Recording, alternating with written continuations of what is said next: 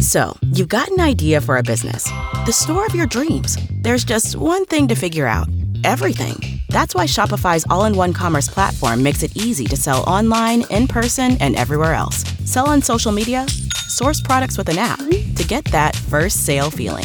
It's the only solution that gives you everything you need to sell everywhere you want. So when you're ready to bring your idea to life, power it up with Shopify. Sign up for a $1 per month trial period at shopify.com slash listen.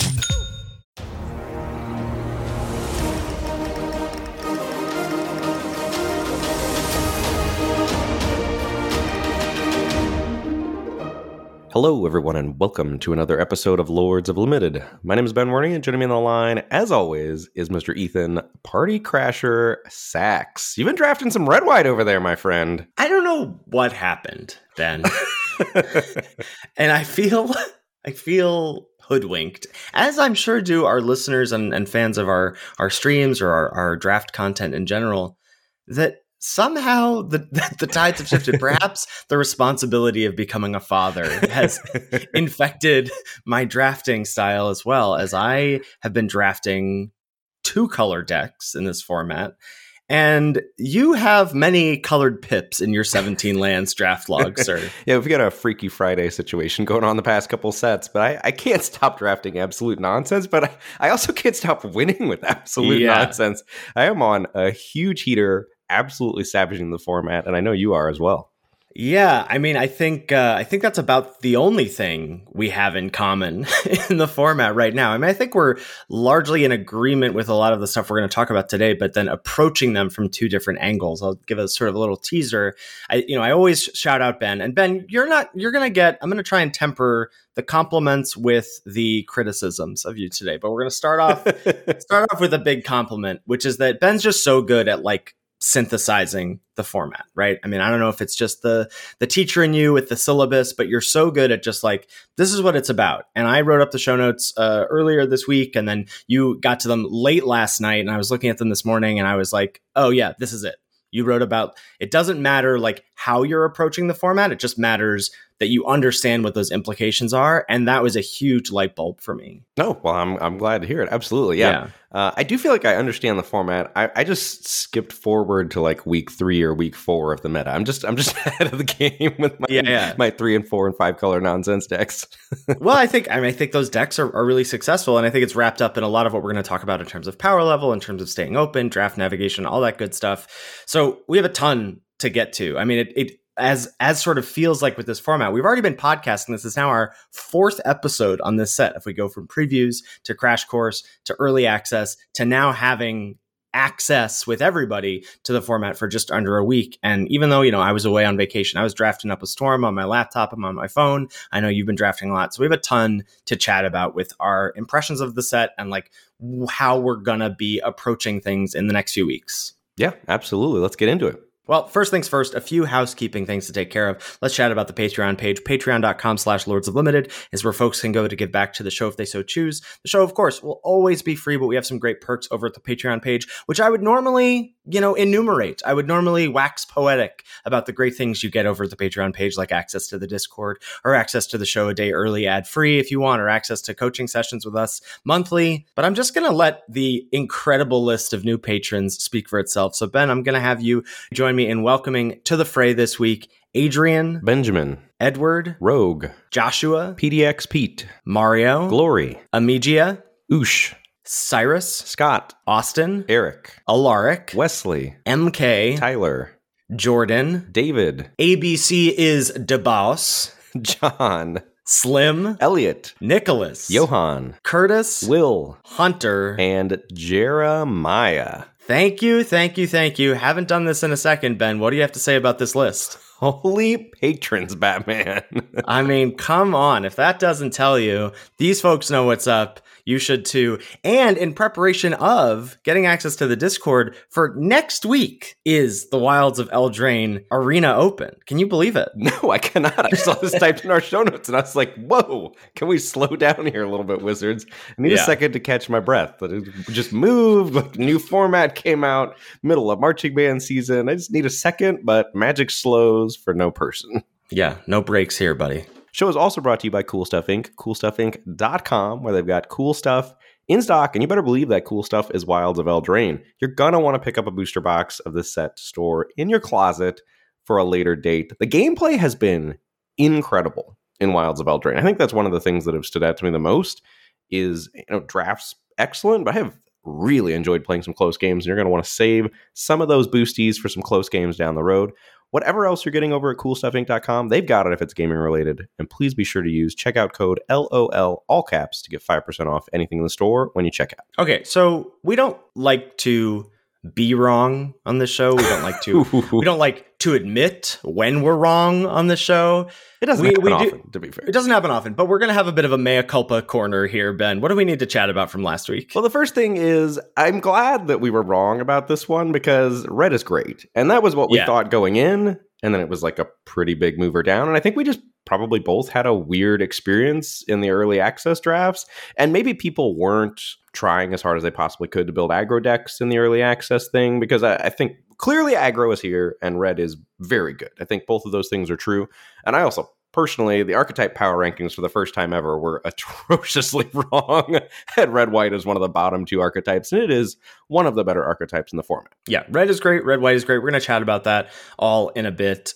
And aggro decks, just in general, I think are great and here to stay. They're also stoppable, which is another like it's a throwback to OG Eldraine, where one of the, the praises we sing for that format is that not only is you know it's all 10 color pairs all five monocolor decks but also the spectrum of like aggro to control to combo to mill to there's so many things to do and i think the same is true here at least so far Yeah, absolutely. And I think the cool thing is the format has to have good aggro decks for the nonsense to feel good. Like that you actually did the thing, right? Like you beat the bosses on the way there. Like and but the other thing that I feel about the aggro decks, and I, I I'm sure they are awesome right now, according to the 17 lands data and stuff. I feel very good when my opponent goes, you know, Ginger Brute or plays the stupid 1 1 haster that dies into a rat on turn one. Like, instantly, I'm like, okay, great. I know what the game plan is. Just don't die. Like, and it- Mhm. it- they're very, I will say they're very good, but they are very one dimensional for the most part, I would say. Yeah, I, I think that's true. I had a nonsense deck. I posted this on Twitter. It was a deck that, that I, at the end of the draft, I was like, well, this was a mess. And like, you know, thought about just dropping, honestly, and played out the games and ended up going 7 2. And part of it was that I was against, I think four of my wins were against red aggro decks. And I just had enough stabilization, enough interaction, enough life gain incidental life gain or uh, you know ability to curve out with on turn five a three drop plus crack of food that sort of thing um, which the aggro decks you know they can struggle if you turn the corner against those decks they have a hard time pushing past But they also just sometimes slap you around. Like, if your first play until turn three, like, sometimes the game's just over. I was slapped around this morning when I was playing on mobile watching my son. I was like, well, I don't even know if I was on the play if this would have been close. Um, so I thought as just as to get Ben nice and Do you feel how cautious that was? just riled up this morning, this nice Sunday morning, that we would use the 17 lands game and hand win rate data for top commons as a framework for reevaluating or discussing the top commons rather than just, you know, week three of, hey, we did the crash course, we talked about our top commons. We last week we reevaluated them and adjusted them after doing early access and pre-release. And now I'd say like I, it's not a ton of shifts, but still some colors that I'm like, I'm not sure what's going on here, and some things that the data was giving me like a gut check on something. And so I, I threw a bunch of stuff in the show notes here uh, for that. And I also uh, want to get Ben nice and, you know, he we're on video now, so he's going to get nice and red faced, and he's going to have a lot of interruptions for me, and I'm excited to uh, to field that. How do you feel about this, buddy? Boo. That's how I feel. now, I, I just want to frame this as like this is it's not like it's it's what you do with the information, but let's just frame this as like it's not like this is something to believe in or not. These are the top. I'm not saying these are the top. these are, you're telling me these are facts.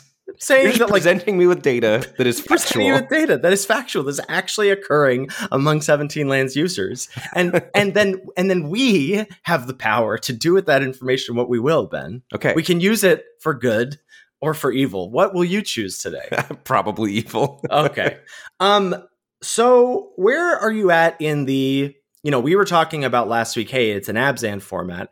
The pendulum seems to have in the discourse swung back to It's a Jund format. And red and black do occupy nine of the top 10 commons by game and hand win rate, uh, with Hopeful Vigil being the only non Rakdos card sneaking in. Where, where are you at with that in terms of color rankings? I don't particularly care, which is a weird answer, but I think we're going to get into this later in the episode, and maybe we might as well get into it right now, which yeah. is I think what you value, like what you decide is the best, like changes a lot about what other things you have to value in the format. So I think if you think red is great, I think you're going to end up red a lot. And you're going to want the other colors that pair with red well, which to me are the best, I think, black and blue followed by and well that's a probably not even true it's probably black and white and then maybe blue red's just pairs well with everything honestly.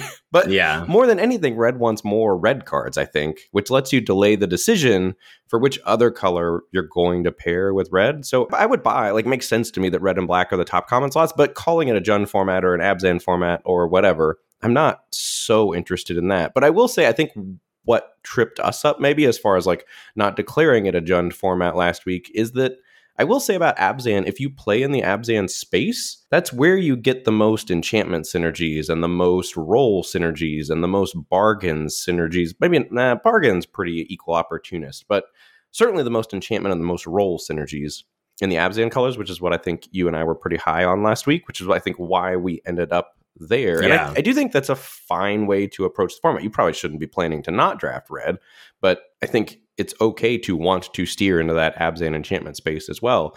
Certainly, just by raw power level or like straightforwardness, like the Jund cards are, are very good and are probably winning the most. I mean, I've already teased this. You sort of are talking about this. I think this will be a good point to just let's let's jump ahead in the show notes and chat briefly about how synergy works and this idea of like everything is playable, but it just matters how you value certain cards, and that's going to change what cards you think are good, right? We're already sort of teasing this of like roles are going to pair with the enchantments, which then all the role tokens are going to fuel your bargain payoffs, right? And the red aggro stuff as it, there's inherent synergy. You know, you have this great article for CFB, and and just we did an episode on the synergy theory. You know, the, one of the things that red excels at is it plays with all four colors well, but it also plays really well with itself. I think that was something we were missing. That's a big mea culpa from last week because we were talking about the cards go in different decks. Not really it they all go in one deck and that deck is a red deck. yes yes which is super powerful right? Also yes. because that that does let you like we said earlier delay the decision for which ultimate red color pair you want to end up in. And it also makes the red decks feel kind of samey eh, or can. Like there's kind of red creature aggro or red spells aggro you know if you're you're blue red as well. But and then and black red is rats. Like there's different tiny flavors but ultimately it's red aggro or i think red spells paired with blue so just to give some specific examples of how card values change here, I think you know I was really high on Princess Takes Flight last week and still pretty high on. I've come down slightly, but if you value Princess Takes Flight highly, it requires you to value bargain cards quite highly. Like you need to end up with six to eight ways to get rid of Princess Takes Flight, preferably closer to eight, because having it in your hand without a way to get rid of it or rebuy it with a stockpiling celebrant is kind of disastrous. Yeah, that was the other card I was going to shout out. Was uh, I think it bumps up stockpiling celebrant, even though stockpiling celebrant should be pretty high in your white pick order for sure. Or similarly, speaking of other white cards, valuing cursed courtier, which is the one one that comes with a cursed role token that can then be knocked off by other role tokens, like valuing that or Tanglespan Lookout, the card that lets you draw a card when you put an aura on a creature. Both of those really want you to bump role tokens way up in your pick order. Yes, absolutely. And I think something that you've been doing, and I've been messing around a little bit, but like if you are valuing off color kicker, you have to value fixing. And there is an abundance of fixing. We'll talk about Brave the Wilds later, but you know, Evolving Wilds exists and Edgewall Inn is incredible and all that stuff. But that makes the off color adventure. Wow, it's even in the show notes. You got you got me. You snuck it in there. Accepted you. you. you typed kicker, and I just read it. Off color adventure cards.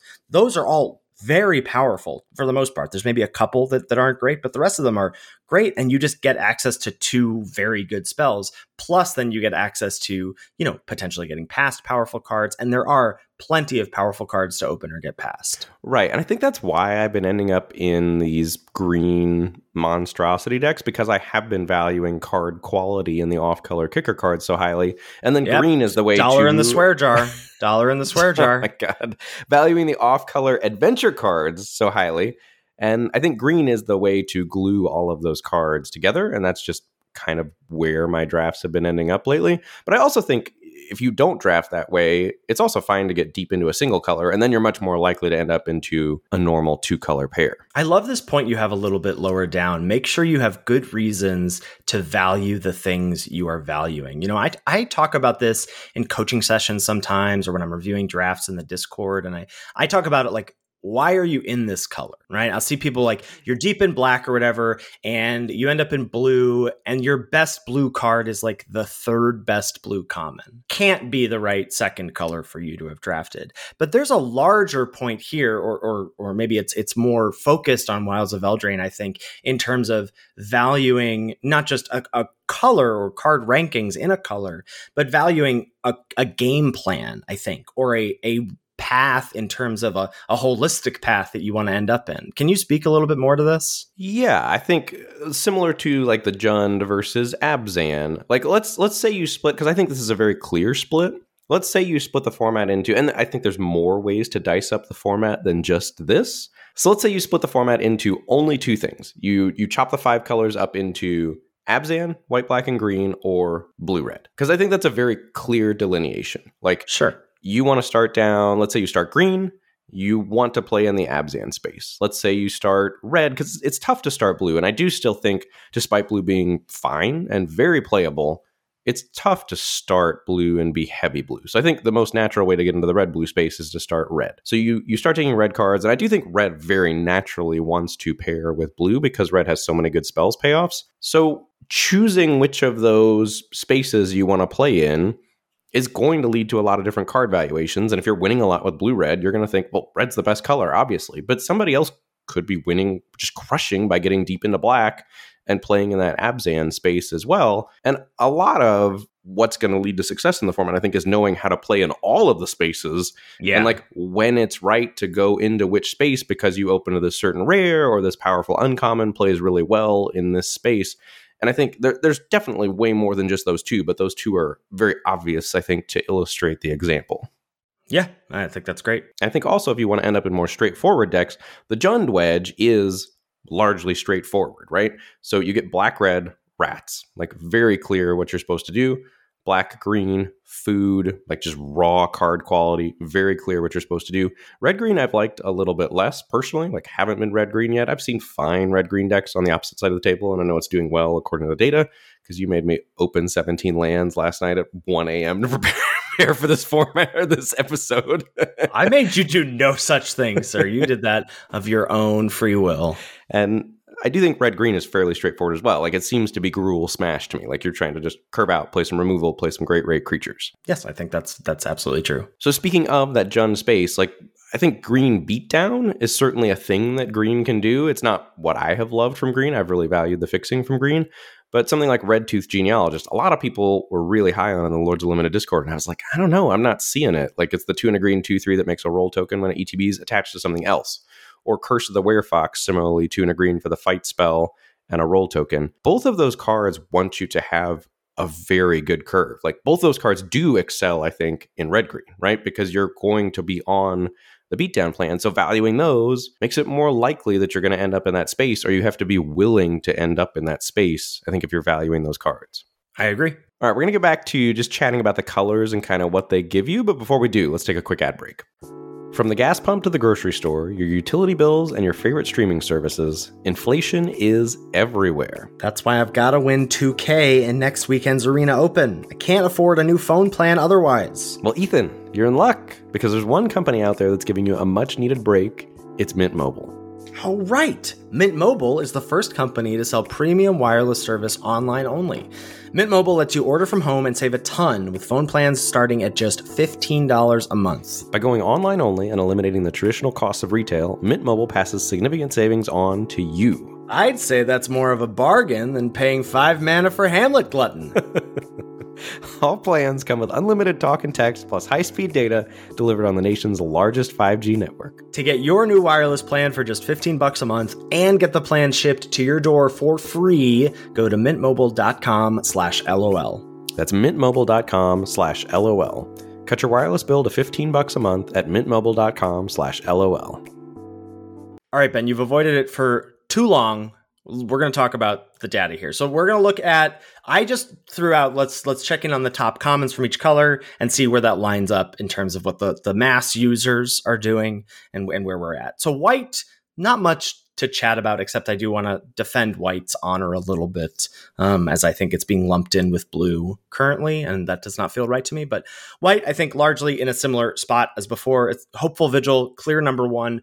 Cooped up, shout out to you as having this in your top three uh, last week and me sort of pushing back against it. Cooped up is great. I'm on board. Um, that's the the pacifism variant. And then stockpiling Celebrant number three, the three mana, three, two that can pick something up. And if you do, you scry two. Not a huge surprise here.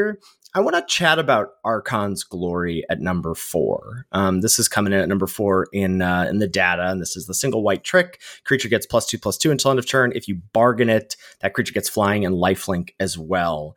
I like this card in theory, but in practice, I don't love. I just never feel like I have a spot for this in my deck. Like even in the red white aggro decks that I'm drafting, and maybe it's because the aggro decks I'm drafting are red white it's hard to find room for something like this that doesn't impact celebration. Like you really want, and my experience with red white is that you really want your enhancements for your creatures to be permanents. You really value the roles, the two for ones, so that you get those incidental celebration triggers as well before you attack. It's just hard for me to feel like I have room in my deck for Archon's Glory. That's interesting. I'm going to table the Archon's Glory discussion for a second and just talk about red white. Because I've played red white once very successfully as well, and then played against red white a fair amount. And I have felt that it largely doesn't care about celebration that much. Like that it is, rather than trying to celebrate, certainly, like I think celebrate happens sometimes, but I haven't felt that like it rewards you for going hard after like finding things to make two permanents to trigger celebrate. It just seems like great red aggro to me with white as a complementary color to the great red aggro cards. That hasn't been my experience. I'm going to say, I mean, I've only, you know, whatever. We're all still, and we will be largely working with small sample sizes individually through the lifetime of the format. But I'm, you know, working on a small sample size. But I had a banger three red white drafts in a row, went like seven wins, six wins, seven wins. Um, and they were not that. One of them was actually largely basically mono white with three ashes and like a few other red cards. My feeling is that I'm not going out of my way for like bad celebration cards. I'm not putting cards in my deck that are like the red three mana two three make a treasure. I'm not trying to like put weaker cards and certainly weaker cards like that that aren't good rates in terms of the stats that affect the board for my aggro deck. I'm not putting those kinds of cards in my deck to trigger celebration, but I am thinking about one of the things that's come up for me quite a bit is Slumbering Keepguard, which I've liked a lot in, in those white decks, just because you want the one drops because um, that red tormenting voice variant that makes a role token is just my witch's mark. Oh, I love that. Card. You Got to know so the name much. of the cards if you're going to love them, baby. I'm sorry, baby. It's it, I'm all flustered because I keep forgetting the name of this white card. Slumbering Keepguard, the white one drop when enchantment ETBs, you scry one, and you can pay two and a white to pump it for every enchantment you control.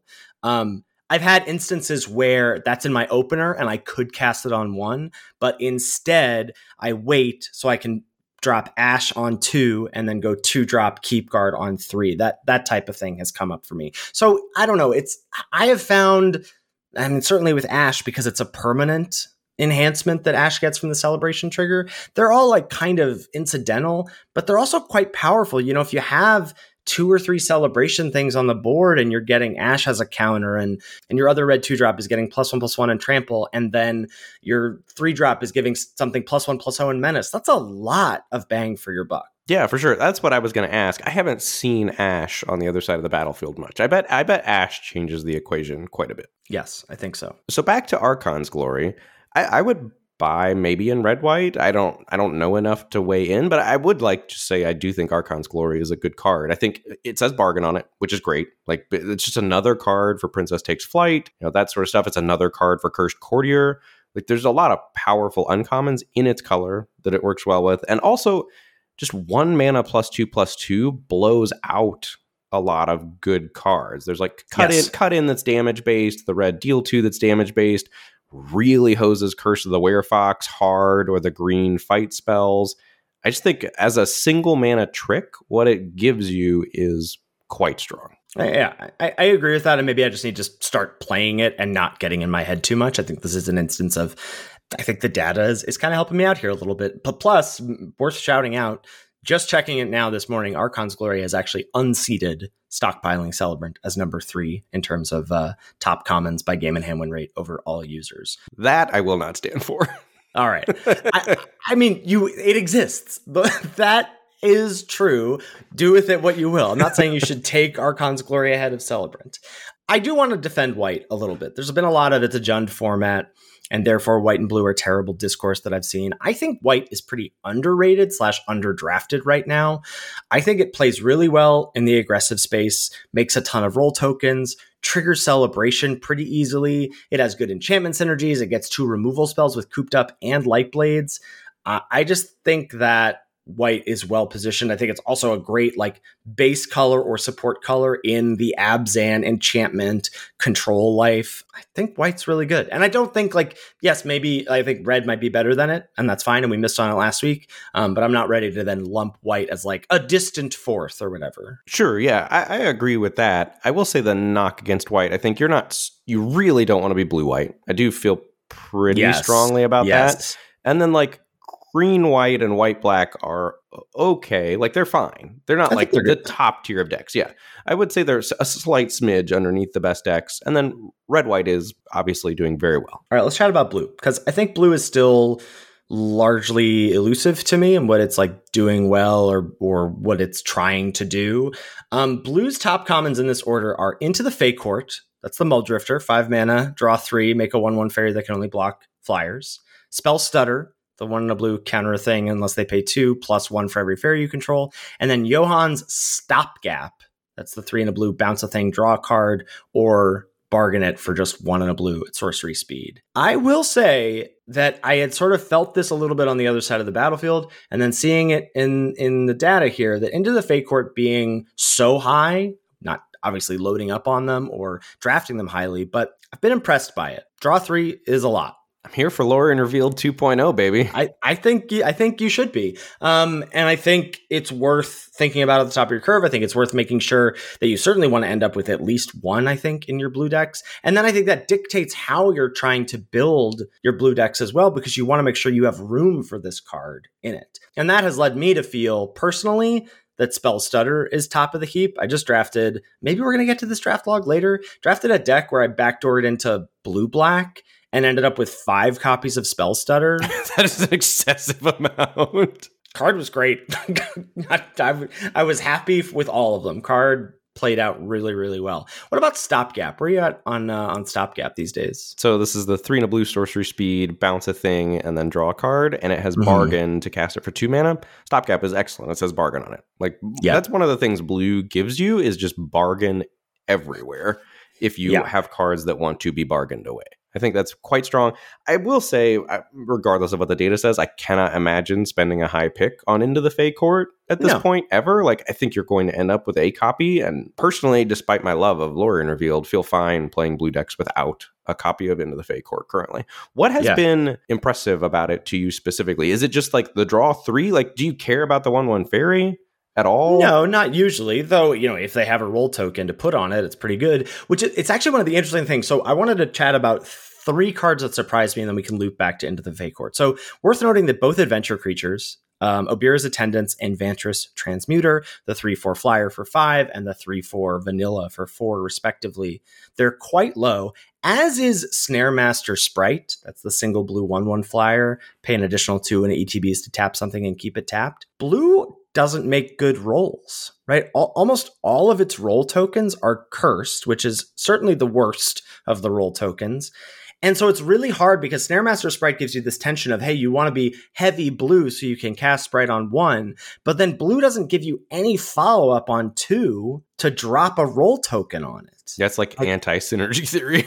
right. It's really awkward. So it makes sense to me why, like, once I figured that out, and it's one of the, the things when we when we get to red, why red is so good is it makes the best role tokens, right? It makes wicked role tokens and young hero role tokens, which I think are the best. And blue just doesn't get to do that. Well, and I think we should shout out as well too with Vantress Transmuter, the one that makes a cursed role token on adventure. A thing that I hadn't really put together with cursed role tokens is you can use them well in ways other than just shrinking your opponent's large creature. So you can, you know, if you've got a rat token, attack. Maybe your opponent blocks, and then post combat, you put a cursed role token on a creature to just actually factually kill it. It's almost like you mm-hmm. bargained away a rat token, you know, to turn your to turn your cursed role into uh, a removal spell. Also, in blue red specifically, there's a lot of ways to deal one damage with red cards, like flick mm. a coin or the blue red frolicking otter thing that has the, mm-hmm. the single red adventure.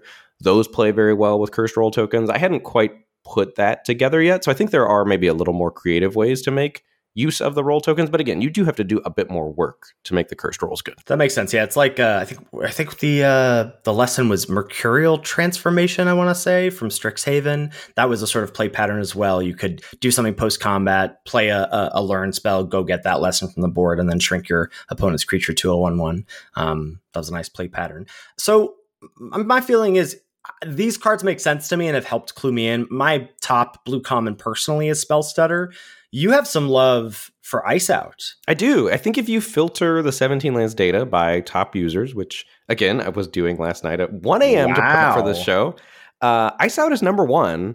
And I kind of had a feeling, you know, you talked about the data supporting your your gut feelings. When I've played blue and when I've played against blue, it feels very difficult to play into open mana in this format when you're mm-hmm. not blue. Like the non-blue decks having to decide what to do into open blue mana is is tough. Cuz so much of the best things you can do are setting up rectangles, right? Dropping playing an adventure that affects a creature and you're like, "Do I want to get blown out?" with this or playing a role token on something am i going to do this like you really you're opening yourself up to get two for one in a lot of situations. Well, not only two for one, but like making your good cards worse, right? Like the best cards require some setup. Like you have to have something yes. happen before the big thing happens. And then if either of those two things get jarred up, you really are out of luck a lot of times. Like if the big yeah. thing that you try to set up gets countered, or if the smaller things that you need to set up the big thing get killed, it just puts you in a lot of spots where you don't have a way to make a winning decision. So uh, my feeling is that if you're blue, you really want to be trying to play draw go blue control. And I think blue pairs best with black and red. Like blue black control, blue red control. Both those decks can just draw a card and say go a lot of the times. And it just makes your opponent's life miserable. And you can also play blue black fairies as well, where you're just like curving out tempo aggro control, like that style of deck. I've also been crazy impressed with that deck as well. I see you making yeah. a face over there. No? Uh no, my favorite question. I am much less on board with the blue black tempo fairies life than I am about blue playing a, a control role very well. Okay, well, I want to jump ahead slightly to a black card here, which is Barrow-Naughty, that I have been amazingly impressed with. Have you felt that at all? I have not felt that personally, but I also want to shout out. So you're gonna you're gonna throw at me that Barrow-Naughty. This is the one in a black one three flyer. It has lifelink if you have another fairy in play, and you can pay two in a black to pump it plus one plus O. Oh um, you're going to throw out to me that among top users on 17 lands, this is the number two black common. I am going to throw out to you that, which I felt great about looking at the data at 115 last night. I was like, I, I had come way up on Barrow-Naughty, and I was like, oh, other good people think this card's good and are winning it's, with it. it. This is all true. It, it, the one thing I want to throw out, the caveat, is that its games played is much smaller. That just means there's only a few of us brilliant minds out there that and, truly and, understand and, Baron. And more room for error. I don't think the card is bad, but it being the second best black common is again like that's just not true. And well, sure. yeah, yes, I agree. sample size here is too small. I, I agree, but I do. This think- is what people want. They they come to our show specifically for us to pour over the seventeen lands pages and with, no, and, with no qualification, with no qualification whatsoever. Yeah, I will say I do think Barrow-Naughty. If you're playing fairies, Barrow-Naughty is key to making it work because once you turn on lifelink, it just makes every deck's life miserable. Like aggro decks have a really hard time racing it. And then bigger decks, like you can just tempo them out with flyers. I, I don't know. I, I, have really been impressed by Barrow-Naughty. Yeah.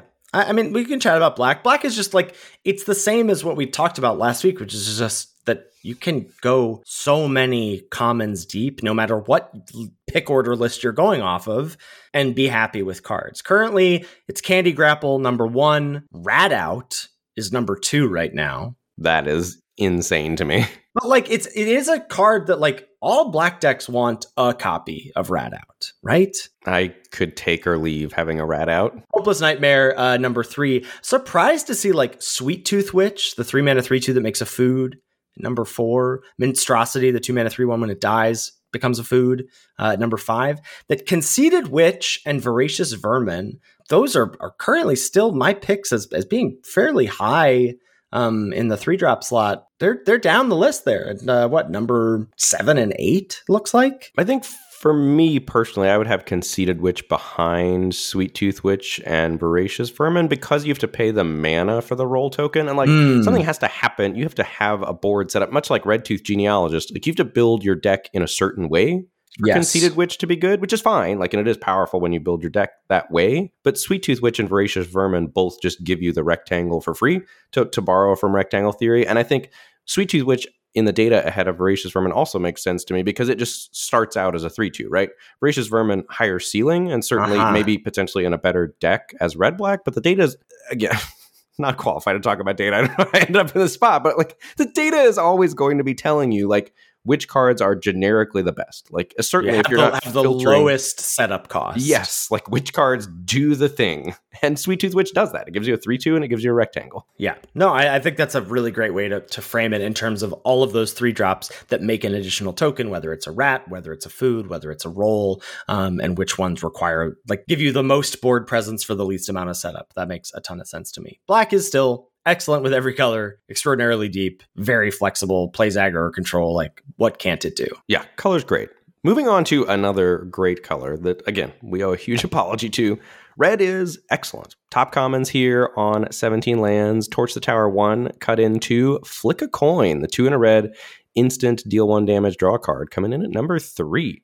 Also, yeah. feel feel great about pegging cut in last week, like just being one of the top commons. I mean, let's chat for a second about young hero role tokens. We were realizing this last week and I have I'm just in love with the young hero role token. My favorite thing is just putting this on a one drop. It's why I love that uh forget what it's called, the the recommission variant in white just like loading up on one drops and getting a role token on it early, it dies because it's a 2 2, and then get it back, and oof, this is going to grow to a 2 2, a 3 3, a 4 4. So, Return Triumphant is the card you're talking about. And I was pushing back on you last week. I've since played with it and come up on it, but I have not played it. Are you playing it in red white aggro? Like you're forcing trades and then like bringing it back as a bigger, mm-hmm. badder threat. That's the play yeah, pattern. I, I, don't want to play a ton of them, but I'd like one or two copies depending on what my certainly what my Gingerbrute life is like. But you know, any of them, it's great to to pair also with stockpiling celebrant or getting celebrant back.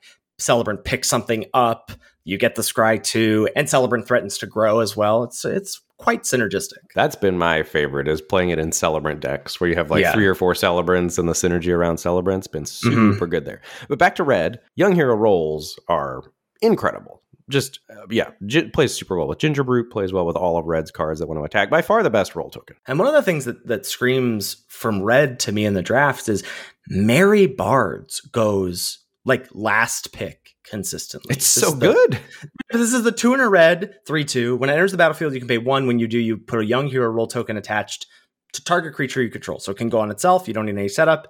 This card goes so late and just is it's like, oh, this is a thing. It's a piece of cardboard. Plus, it's making some other smaller creature a must deal with threat as well. Yeah, card is excellent. So if we're talking personal red commons, I think I'd still go torch. A Ratcatcher Trainee not being in the data top commons yeah. is very strange to me. I think I would put that number two. I would put cut in ahead of flick a coin, but flick a coin has been excellent. When you stick flick a coin, like nabbing an X one and drawing a card, making a treasure, it's very big blowout. Yeah, I mean, red is just playing really well in the rectangle life. I think we can talk about this right now. Like why it works so well is it has cheap, impactful ways to interact, both at common and uncommon, great cheap threats it excels at rectangle theory. Adventures, makes rats, role tokens, the best role tokens as well, treasures, all at common, and like the fact that those role tokens are Young Hero and Wicked really gives it a bump. Like looking at just the outside in of the top three commons, Edgewall Pack, the 300 3 3 menace that makes a rat, Ratcatcher Trainee, the 2 mana 2 1 first strike on your turn, Adventure 3 mana, make two rats at instant speed. It just does so much. And then as we've been talking about, doesn't matter what color pair you're putting that core of cards in. It's a red deck. And then you're just supporting it with whatever other color you're getting powerful cards from. Yeah, I, I, co-sign everything you're saying. I, I, will say, uh, just personally for red, the one thing I haven't figured out for red yet that I think if you figure this out, please let me know, and I certainly will make it even better starting red feels a little dangerous to me in that I'm not quite sure how I want to pivot out of red yet. Like once I start down the red route, because it wants so much more of itself, like once you get four red picks deep and you're like, oh no, like red's not really flowing, I don't know what to do in that spot yet. Well, luckily, what I would say to you is that I think one of two situations is going to happen there. If red is cut, something else will present itself as being quite open to you and you won't feel bad about scrapping those four or five early picks. But red is so deep that that situation is not going to come up very often, right? Like you really have to feel like there's, I don't know, three, four other red drafters at the table, probably three, like half the table drafting red before you're like, I got to tap out and I'll do something else. But then that something else should be pretty obvious to you, right? Like, you know, you're getting some ridiculous black or green or white um, either signposts or great comments late. Well, and I do think too, if if you view the format, we've talked about viewing the format in these different lenses. I think it's totally reasonable to view red as the best color in the format more than black. I certainly think you could have that take and it be right, and that's going to lead to you ending up in blue red and red black a lot, probably red white too. Green red green being the least likely of them.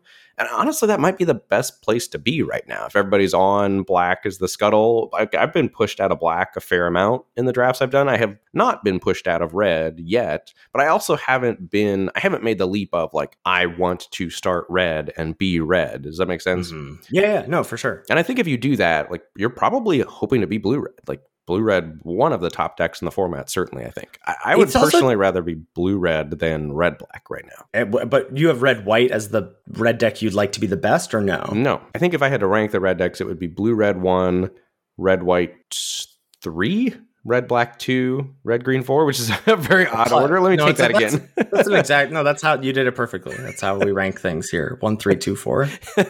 So yeah i want to be blue red because i think again i've really liked the gameplay in the format. And I think Blue Red has a lot of interesting gameplay and a lot of versatile gameplay to it. And I think Red Black and Red White are fairly one dimensional, and, and maybe even Red Green as well, that are like, I want to kill opponent. I think I'm just too stupid to build Blue Red. honestly like like not too stupid but i think it's there's so much what the thing you are are like liking about it is the thing that scares me about it is that there's so much room for error in the draft in the deck building and in the gameplay. Whereas when, like I feel so confident that I know what's going on with red white, like in the draft, in the deck building, and in the gameplay. And I think that deck feels a lot more straightforward, probably just because it is. Yeah, that's fair. Um, the other thing I wanted to shout out about red is that Gingerbrute is an honorary additional red common, even though it plays well, I think, in any aggressive deck, but really good with Witch's Mark specifically, like getting to go brute on one, Witch's Mark, put a wicked Role token on it on two is so good. It actually, for how much of a, a clunker I think a lot of the bonus sheet is, the Enchanting Tale slot, I think red gets some pretty good uncommons, right? Dragon Mantle is just good in your heavy red decks. Draw a card, gives you some uh, sack fodder for bargain if you need it. Really threatening on evasive threats. Raid Bombardment, I've gone off with as well. The thing that uh, if you attack with a creature uh, that's power two or less, your opponent loses a life, and impact tremors whenever a creature enters the battlefield under your control, uh, an opponent loses a life, like or deals a damage to them. I think both those enchantments are pretty sweet build rounds. I would push back on impact tremors a bit. I, I do think raid bombardment is good and excellent in the in the low power like rat token style, or even like the red white low power celebrant decks. Impact Tremors has a lot of tension with itself in that like it wants you to play it on turn two, but then you're not affecting the board mm. on turn mm. two. I, when my aggro opponents play Impact Tremors on turn two, I'm like, great, sign me yeah. up. Like, there's also ways to blow up enchantments, so it, I, I have not loved Impact Tremors. Do you want to talk about the fifth best card in the set? sure. So this is Imodane's Recruiter, 2 uh-huh. red for a, a two two and ETBs. It gives all your creatures plus one plus zero and haste and it has an adventure four and a white make two two two knight tokens. I'm sorry, I misspoke. It's the fourth best card in the set right now. the fourth best card in the set. I mean, this card's very good. I like this card. It is wild to me that it would be that good, and I'm sure people are just gonna like jam data in my direction regarding this card. But here's here's what my journey was with this card. I liked this card in like the preseason, like before we'd ever played with the cards, looked good to me. And then this week, once people started playing with the cards while I was streaming, everyone was like, Imodane's Recruiter, what a bomb. Love Imodane's Recruiter cards, so broken. Like, I just, this is where like the data thing, I don't know. This is, I, but this, this is the, the whole difference here, and you're allowed to go off as much as you want. The whole difference is that you streamed this week and I did not. That's the difference here, is that I've just been like silently enjoying my journey through my card evaluations, and you have not had that opportunity. Uh, no, I have not had that opportunity. So it is exhausting a little bit as a streamer that like the world sees that this is high in the data and probably has good experiences with it. This is not remotely close, I think, to the fourth or fifth best card in the set. It certainly is like an excellent card in an excellent archetype that's doing well early, which is probably inflating its stats. And uh, again, like, well, I, I think what I want to shout out here is to take it back. Well, certainly take take our blood pressure down a little bit, but also to to take it back to the beginning point, the thing that I think you set up so well, which is like anything is playable. The data is like not telling the whole story as it never can. Like these just looking at raw stats or numbers or whatever can't tell you the whole story, but it's about like what do you want to do? And if Imodane Recruiter is what you want to do, like if aggro red decks or go wide decks like that are what you want to do, yeah, Imodane Recruiter is going to be your fourth best card in the set, probably. But that is so far from what you, Ben, are currently doing in the format that this like is laughable to you right now. Well, not that it's laughable because the card is good. Just but like there's a bit of like we talk about the Lords of Limited Echo Chamber, at like jokingly, all truth told, there is a 17 lands echo chamber that happens in the community. I I feel very strongly yeah. about that and I think this is a poster child for that card. But what's happening right now, the real reason I'm smiling is like I've been digging at you about curiosity all week long and you are you just totally set me up here like hook in the mouth and now i'm going to be like the face of Imodane's recruiter being bad which i don't think is true i think it's a very good card and like everyone the rest of the format is going to be talking to me about Imodane's recruiter, and I'm furious at you for it. don't think I don't see what's happening here. This is what are we? 50 minutes in, Ben finally realizes my master plan for episode 339. Oh, oh no, I knew this was the master plan. I am doing this for the hashtag content, but I also truly believe what I'm saying. I like, know you do. That like this card's great. There's it's not the fifth best card in the set or whatever. It and again, like you said, it might be an aggro dex, and if you want to steer down that direction, you should pick this card super highly. It also has the benefit too of being a card that is never bad, right? If you can possibly cast the adventure half of this, like getting two two twos and a three two that gives your team haste and plus one plus O is an excellent Magic the Gathering card. Let's let's take it down a notch and chat. Here, I'm like foaming at the mouth. Let's chat about something that we can uh, we can agree on, which is green. Hamlet Glutton, just killing it. We we had it as the number one green common last week. Feel great about that. Um, it's just on the outside looking in of the top ten commons overall. Um, I could definitely see that moving as well um, in the data, just because this card is busted. Yeah, and then leaping ambush in the number two slot, which love the data. That I feel less good about, but again, it's like it's a fraction of the games played. There are sixty-seven thousand games with Hamlet Glutton there are 4,000 games with Leaping Ambush. It's, It's, like it's been a banger in those four thousand games, all though. right. Um, but in the uh, numbers that actually matter, Hollow Scavenger number two and Ferocious Werefox number three. Again, just adventures, rectangles, three two that makes a food, and the four three with Trample that makes a monster role token at instant speed. Gotten blown out by this continually. Um, what do you think about Curse of the Werefox being so low right now? It's surprising to me. I think that card's really good, and I constantly find myself playing against green decks saying, please don't have curse, please don't have curse, please don't have curse. Like, I don't know. I still like curse. You do have to value creatures and a curve with Curse of the Werefox, but I think if you do those things, it's a very good Magic the Gathering card. And we- would be remiss if we didn't talk about Brave the Wilds, which I have to imagine is a card that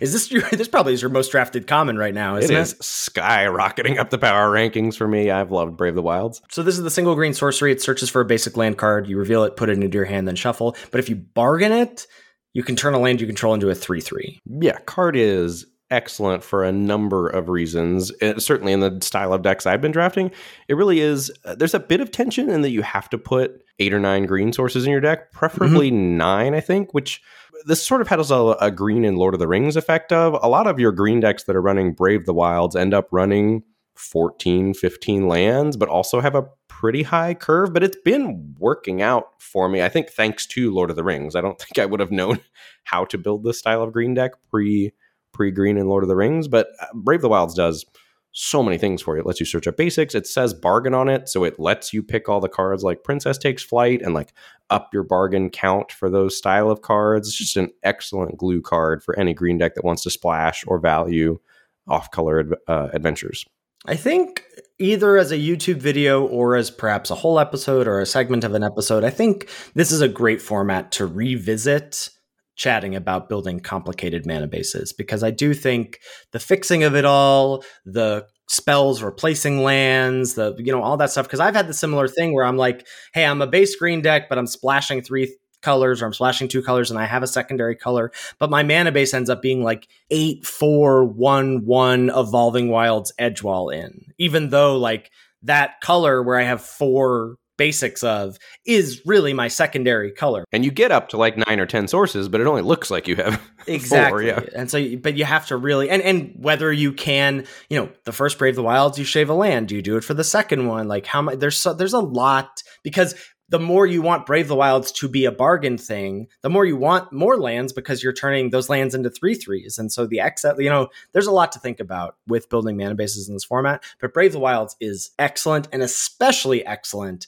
if you're drafting these kinds of green decks that Ben is. Yeah. And I think if we zoom out and take a look at green as a color, I think it's super deep, similarly deep to black, but largely straightforward in the sense that, like, you're just getting a lot of great rate cards. Like, greens uncommons are all excellent rates, very powerful. A lot of the commons similar, but different than blue. Like, for example, blue red as a deck, I think gives you a lot of room to outplay the opponent. Like, green decks don't quite as much. It is like you Mm. are presenting your cards, and your cards are better than the opponent's, or they are not in some senses. Yeah, I think that that makes sense. I, I like I like a straightforward deck. I'm not a complicated guy. Yeah, and I think it, it does pair best with black and white, and I think that's what led us to the Abzan stuff last week. We had moved way up on green, and green wants black and Uh-huh. white cards around it, which is where I think it's just to shout out last week what happened with that and us missing on the Jund format stuff. I think that is why, and I think it is also, as I've been doing, excellent at fixing your mana and letting you play all of the powerful cards you see in the draft. And just uh, to kind of put an umbrella over the whole format, I, last week I was a little put off by the rares, but the uncommons are excellent and the common removal is excellent. Like there, if you end up at the end of a draft with a subpar deck, I would venture to say you probably did something wrong in the draft. Like I have, I really enjoy formats where you can end up with good decks every draft, and I feel pretty strongly that this is a format like that. And I do want to shout out the removal at common. Like I, again, I promise Ben, this is the last piece of data I'm gonna put in your face, and then I'm gonna back off, and hopefully we can be friends again after this. But the top five commons in order are Torch the Tower, single red, deal two, Candy Grapple, one in a black, minus three, minus three, cut in, three in a red, deal four, flick a coin, deal a damage, make a treasure, draw a card, rat out, single black, creature gets minus one, minus one. Now, take or leave the sort of, uh, you know, X1 hate of those last two, but this is removal is back in a big way here. I think being able to interact with what your opponent is doing is is paramount to your success. Yeah, I, I remember a really smart guy that said that last week. Hmm. Interesting. What is that? Where's the, where are the compliments? That's true. That's true. I do owe you compliments. That's fair. I'm low on my compliment count. Um, can I get a mea culpa or a, a revision of the archetype power ranking, sir? Yeah, I think they're largely the same, other than that I have red white in the proper place. So green black, red black, blue black, all in the top. Red white was a huge miss on that and blue red and then green multicolored decks. So five color pairs and then green multicolor. In second, uh, second tier, black white, red green, green white, all fine decks. Just I think a, a, notch below those top tier.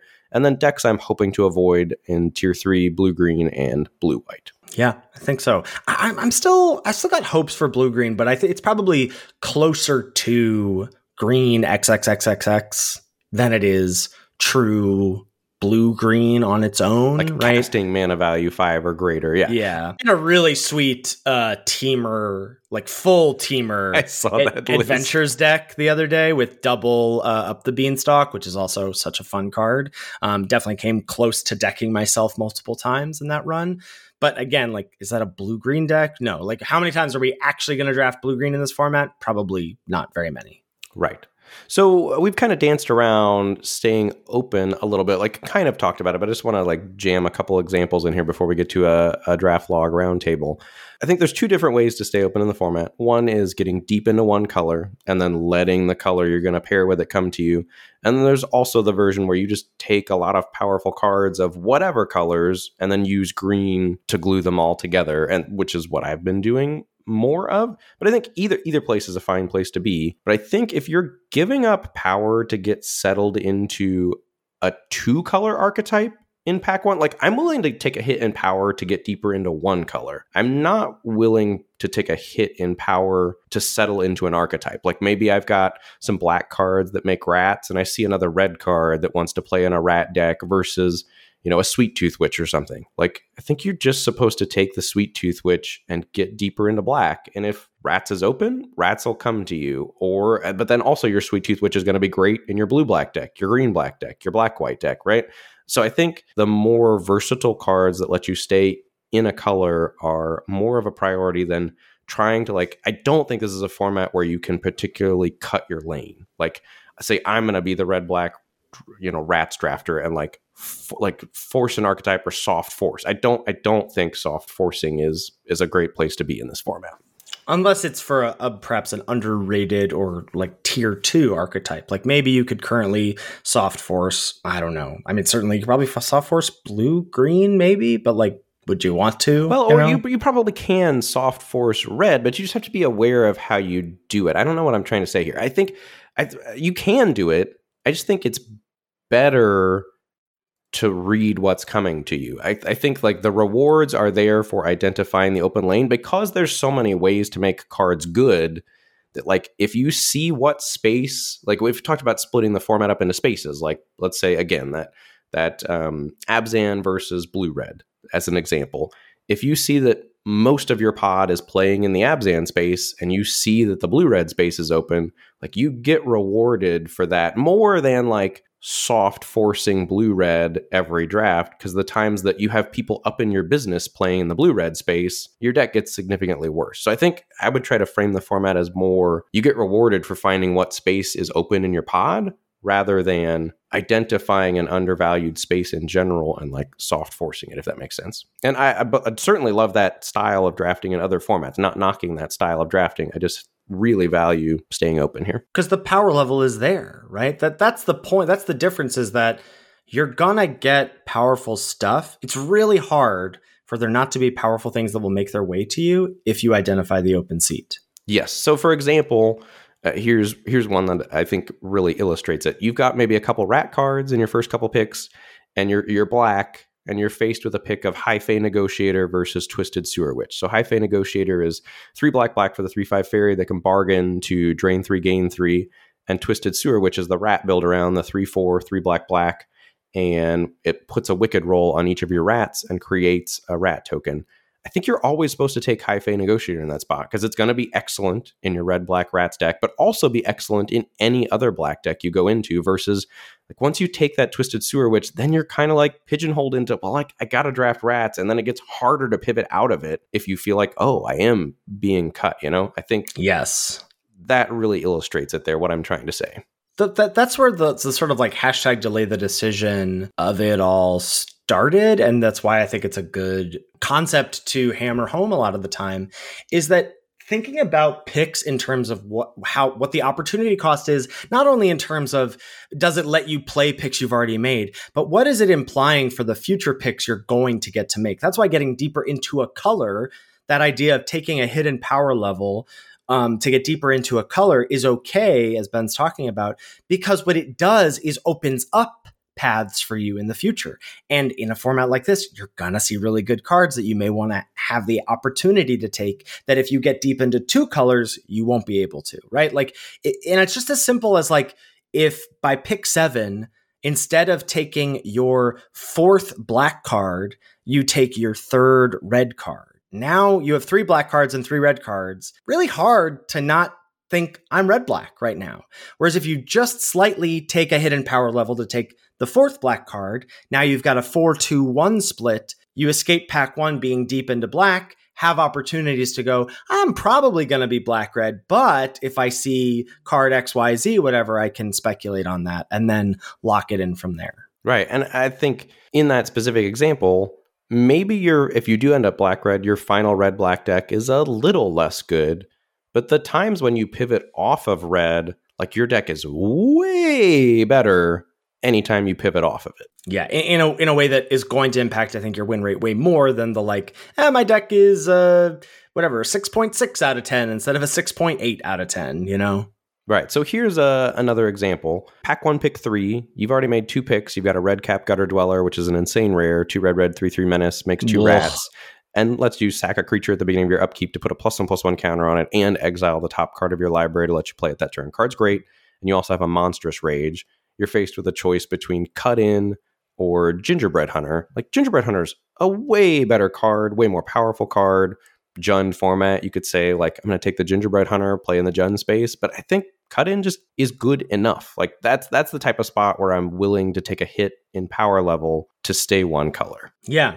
Oh, that I'm just like I'm like that's so tough, especially because Gingerbread Hunter gives you that flexibility where like it's so unique in that even in red black you could just play puny snack like if you had to you know um, so it gives you flexibility in terms of it's not as like if this were the uh, again i don't know names of any cards but the five mana four four trample in green um, that if you bargain it you get to fight something when it comes into play oh agatha's champion or something like yeah. that yeah yeah. So if that's the option here, I think cut in is a lot clearer of a pick because it's like less flexible. Whereas gingerbread hunter, I'm like, well, it could, it could be red green or red red black. But I agree. Just like you've got such strong reasons to be red, just get deep into red and figure out the rest later. Right. But I, I also think there's another style of staying open where you just like take you take the good cards that you see and you figure out how to put as many of them together in a cohesive deck that doesn't die to aggro as possible. Totally agree. All right, so we uh so we put all this this yammering to play in a roundtable. Let's do it. I think we're going to see one of those style of drafts right here. That's true. So pack one, pick one,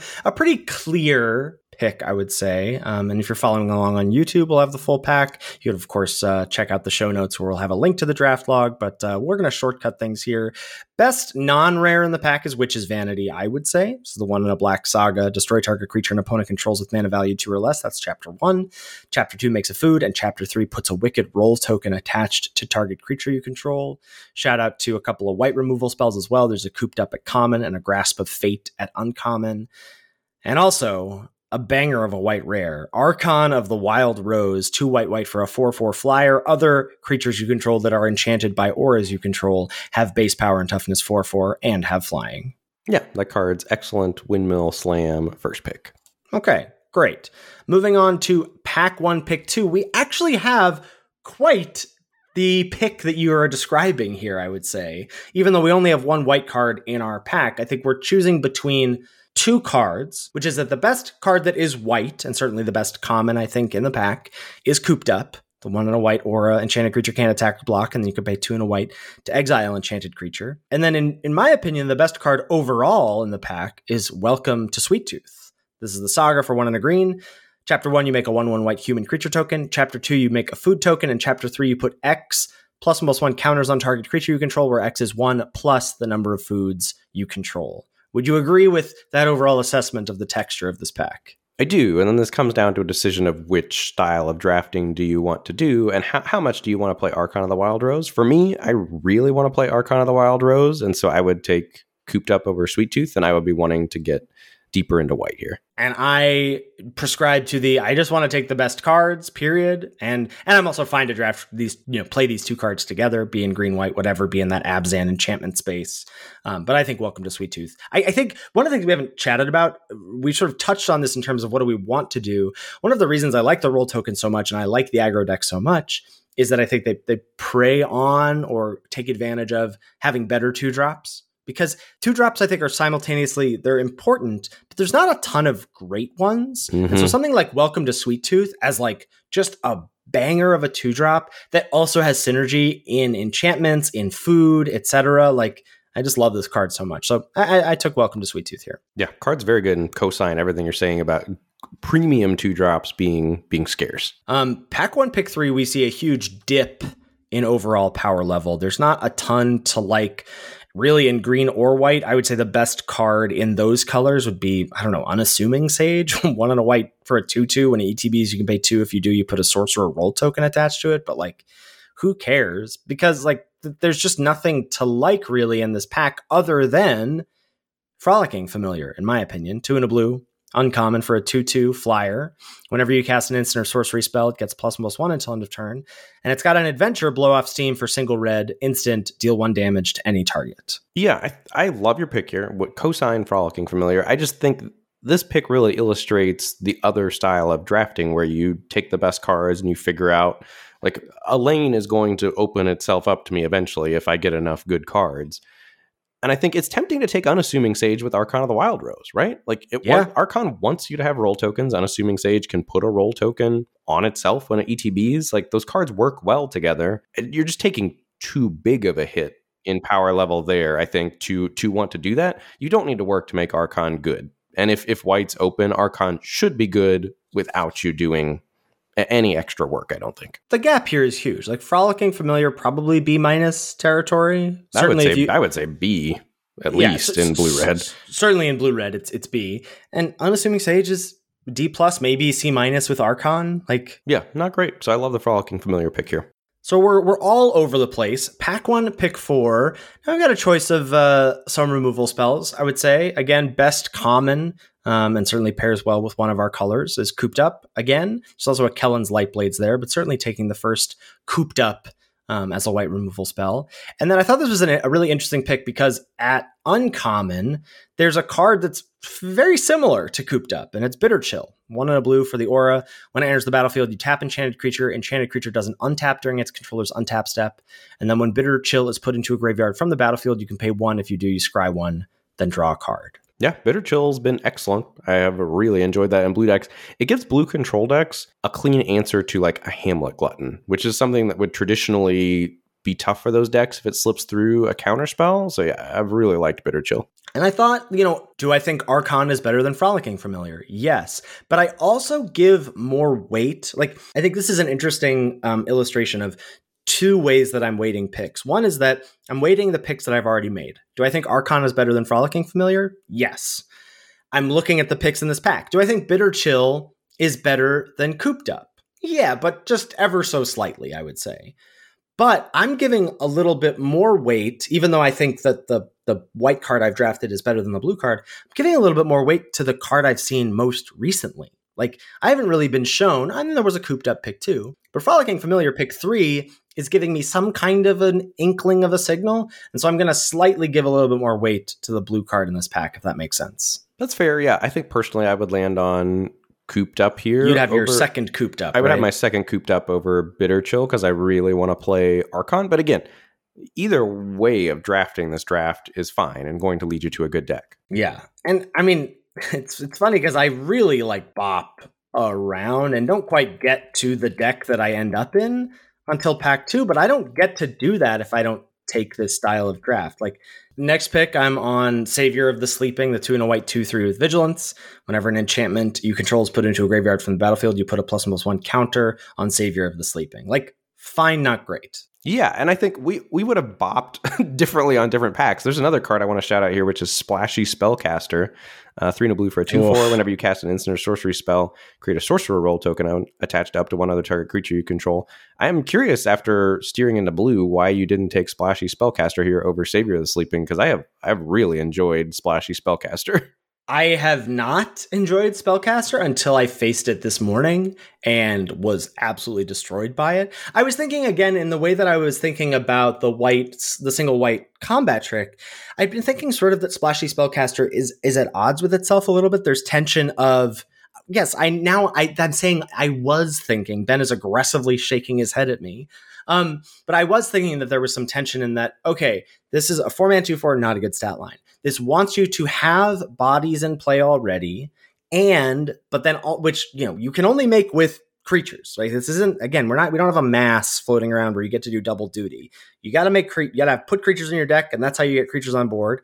And then you got to have s- instants and sorceries as well, so that you get the role token payoff, so that you can put the roles on the creatures. Just felt like there was tension. Mm, not tension. No tension. Just good. Well, yeah, because adventures exist too, and yes. a lot of the adventures are spells plus creatures. Also, Splashy Spellcaster plays great with your Archon of the Wild Rose because it puts auras oh, on things. Oh, yeah, that's pretty sick. Maybe this was the one draft to try and, and be blue white. That's what I was thinking, like maybe blue white, but I also think I would have ended up where you ended up, which is like you got deep into blue and black flowed in pack two. And then that let you be blue black, and you you stayed open and drafted an insane blue black deck. But mostly, I think it's those interesting early first five picks with just how you plan to stay open and especially the third pick frolicking familiar versus not locking in on you know the, the 2-2 that can make a role token because you have archon of the wild rose you know? Yeah and the first black card that i take this draft is pack 2 pick 2 i get past lord skitter sewer king which is excellent 3 mana 3 3 um, it makes a rat every beginning of combat for you. And then just go like that into candy grapple into voracious vermin into sweettooth witch. And then i'm just like oh this is now just the best cards that I have. Right. I just like this is the best color I'm in. And I don't have that opportunity if I, you know, I mean I, I actually do have that opportunity if I'm you, right? You you probably end up in white black because right. you have Archon plus the two um cooped ups. And so you're deep into white, so you have the opportunity to get into black. I'm bopping around and don't lock in because I don't have anything good yet. And I'm I'm able to get into the black. But if you're doing something else besides those two styles, you're going to miss out on the power level that this seat presents you. Yes. And I think that's where, like, back to the choosing to soft force something, like, as you go into the draft versus reading what's coming to you. I think there are a lot of seats where, like, if you can hang on and delay the decision for a while, you can really get rewarded for staying flexible. I agree. All right. Before we go, I just would like to say please don't at me about data please. I, please look there, but Imodane's recruiter, and I, I am not knocking the data. If you love the data, like do you and do the data. I this is not, I'm not personally attacking anyone's love of the data. That's my disclaimer. Do we need, do we need to get a new like Mountain Dew style shirt on TeePublic that's do the data? Please no. Please no. But again, like if you love the data, if you love pouring over 17Lands, not knocking any of that. Like I don't want to yuck anyone's yum. It is just not for me. It was just a framing device and a way to just wake Ben up in the morning. I'm awake, baby. All right, great place to wrap us up. Thank you as always to Salty Pretzels for our intro and outro music. Make sure you give it a listen. Thanks so much to CoolStuffInc.com for sponsoring this podcast. If you're heading over there for any and all purchases, please use code LOL when you check out to let them know we sent you there. And more importantly, to get 5% off of anything that you purchase. You can check out all of our content on our website at lordsoflimited.com. There's a tier list. Look, maybe you don't want to pour over the 17Lands data. Ben's got a tier list for you over at our website. That's going to get you going. We've got merch over at TeePublic. We've got our Patreon reward tiers over there as well. We've got our episode backlogs. We've got our YouTube links. Anything Lords Limited related at lordsoflimited.com. If you get any feedback about the show or any questions, shoot us an email at lordsoflimited at gmail.com. Thanks so much for listening, and we'll catch you next week for another episode of Lords of Limited. Thanks, everybody. See you later.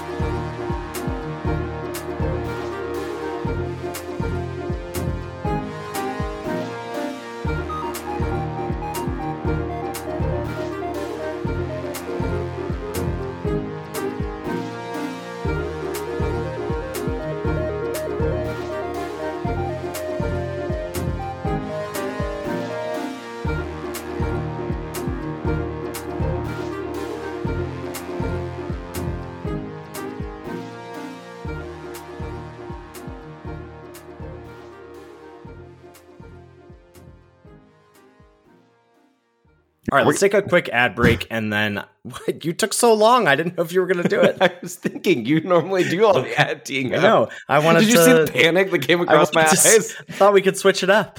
I was, I was getting ready to. I just took a beat. okay, go for it. All right, we're going to get back to the. Don't judge me.